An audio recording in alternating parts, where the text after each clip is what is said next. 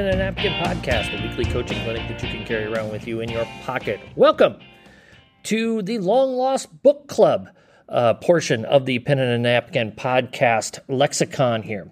And today I wanted to talk about a book that I uh, was borrowed. Uh, somebody suggested to me, it was my old assistant, Jeff Ritz, who uh, gave me the book I Came as a Shadow by John Thompson. John Thompson, of course, the legendary men's basketball co- coach at Georgetown University, uh, just passed away less than a year ago. And uh, just a tremendous, tremendous autobiography of his life. And I kind of wanted to break this into two parts. Uh, just talk about kind of the summation of the book and then some really, really good lessons that I took from it. Um, in the in the structure of the book, it's a, it's a pretty traditional autobiography. It goes pretty well in a chronological order in John Thompson's life. Uh, he grew up in the Washington D.C. area, uh, devout Catholic family. Uh, his family, of course, like like many families in in this time period, segregated into a certain part of the city.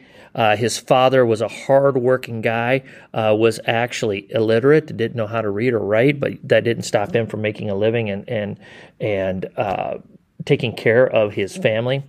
Um, you know, you you you start to learn about people, and, and, and I guess I'll get to that when we get into the lessons. But he he he talks about how uh, he grew up poor in Washington D.C., uh, eventually uh, becoming a high school basketball star, uh, going to college at Providence University, uh, having a very successful career there, and then being drafted by the Celtics, playing with the Celtics for two years, and then he went back to D.C. Uh, to um, be a high school basketball coach. And then in 1972, uh, Georgetown University asked him to be their their men's basketball coach, and the rest, as they say in history, of course, it took him a while to build the program up. Uh, you know, he uh, was was close personal friends. I did not realize how close he was to Red Auerbach uh, in his early life. Uh, Red was a, a, close confidant of his from the time he was in high school, let alone in college. And he specifically went after John Thompson coming out of college to back up a guy by the name of Bill Russell.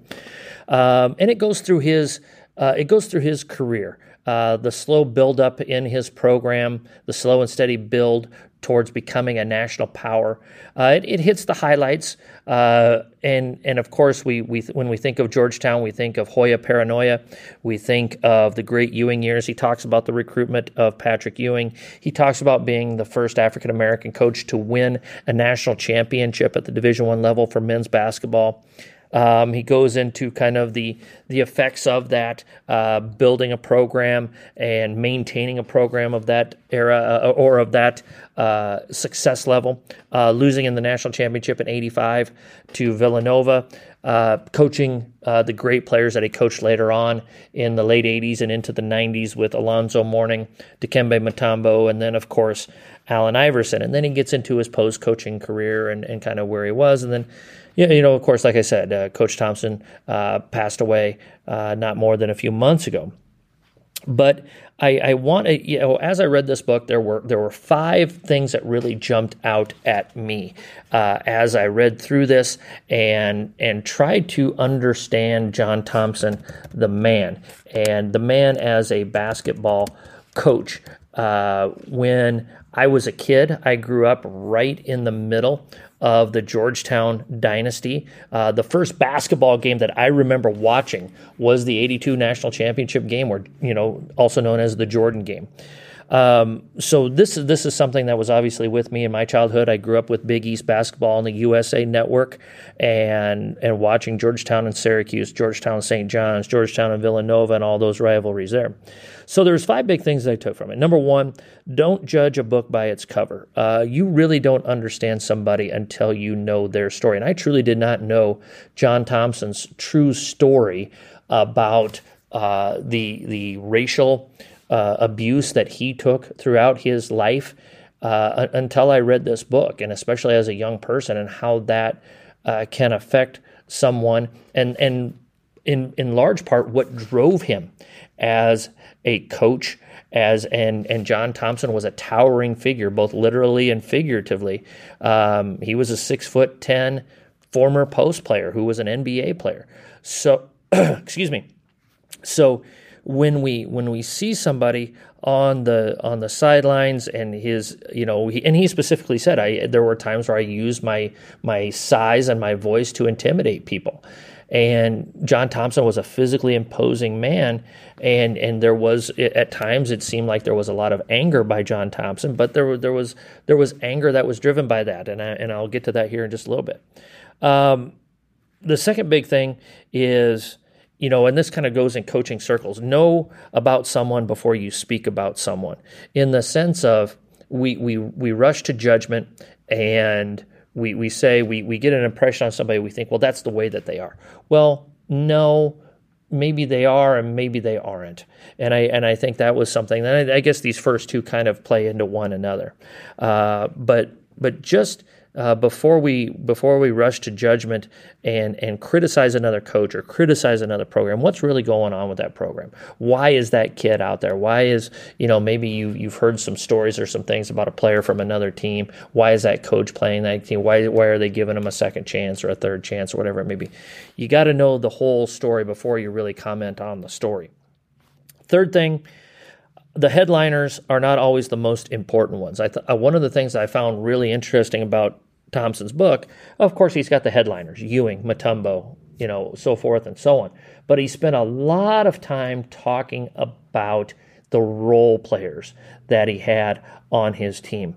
Um, he he he talked about how they were so important to their success and um, and how he needed those glue players to establish a program, to establish a culture, that it just didn't go from 3 and 23 in 1972 to national championship. No, it's a 10 year build.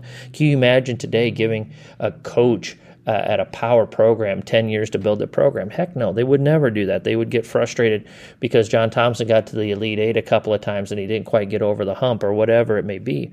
Um, and, and so, he and there was a reason and, and the foundation that he that he built with the Georgetown uh, program was very intentional and the type of players that he brought in uh, the the Hoya paranoia was was in some ways real but at the same time he was looking out for the best interest of his players. He had seen, and one of the themes that he talks about in the book is he talks about how he often studied the white man. That was the quote that he used quite a bit.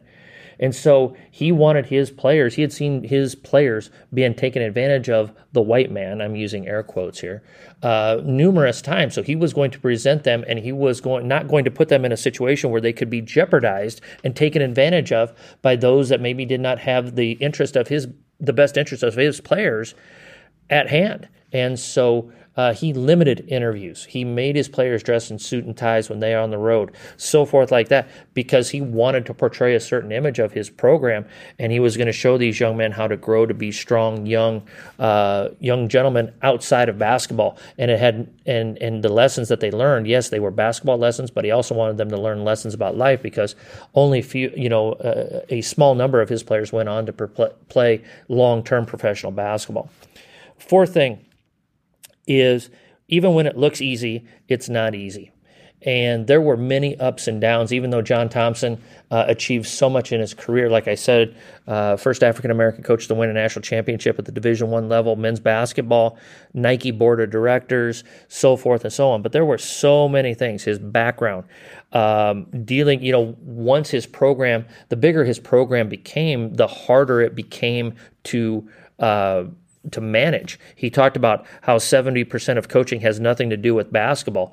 And the bigger the program got, uh, that was actually, that probably percentage probably grew, that he had to deal with more and more stuff outside of basketball, including dealing uh, with a very famous story. He devotes a whole chapter talking about a guy uh, named Rayful Ed- Edmond III, who was a, a big time drug dealer in the Washington, D.C. area, who cozied up to a couple of his players, including Alonzo Mourning.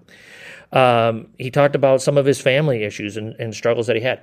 You know, the the Olympic controversy. You know, when they lost in the 1988 Olympics to the Soviet Union, that was a huge, huge story. And John Thompson carried much of the blame for that team being defeated in the 1988 Olympics. So even when it looks easy, it's not easy. And the fifth thing was to be willing to stand up for what is right, even if it isn't popular. And John Thompson was a guy who was willing to take a stand for things that were not popular, but it was the right thing to do. For example, he talks a lot about Proposition 42, and he walked out of a game in protest of Proposition 42, which was uh, he felt like it was geared towards minority athletes uh, when it came to test scores and AC and and, and entrance exams and, and entrance into colleges and being eligible to play right away. He didn't think it was fair. He stood up for a lot of different things um, including his rights. Uh, you know, he talked about how he was he was going to make money. He was driven on making money. That he wanted to uh, make a lot of money coaching. Once he figured out how much money was involved, and he took a stand against that. He wasn't going to be taken advantage of. Uh, he stood up for his players, like I said. Uh, you know, so it is right. Uh, and it is good to take a stand, be willing to take a stand for what is right, even if it's not popular. And that's that's the last lesson that I learned from this book. I Came as a Shadow by John Thompson. Really, really good read. I encourage you to to check it out. It's it's it's a really, really well done book, and I think you'll really enjoy it. So. Uh, book club number 33. It's been a long, long time since I've done a book club, uh, but with a little bit more free time here now that the season's over, I hope to get more of these type of books or these type of podcasts out to you folks. So Coaches, don't forget about our coaches clinic on May the 1st at Fort Calhoun High School in Fort Calhoun, Nebraska, just 15 minutes north of downtown Omaha. Uh, would love to have a bunch of you there. teachhoops.com backslash APAAN, a pen and a napkin. Check it out. Coaches, as always, let's stay safe, let's pray for peace, and let's be sure to hone our craft one day at a time.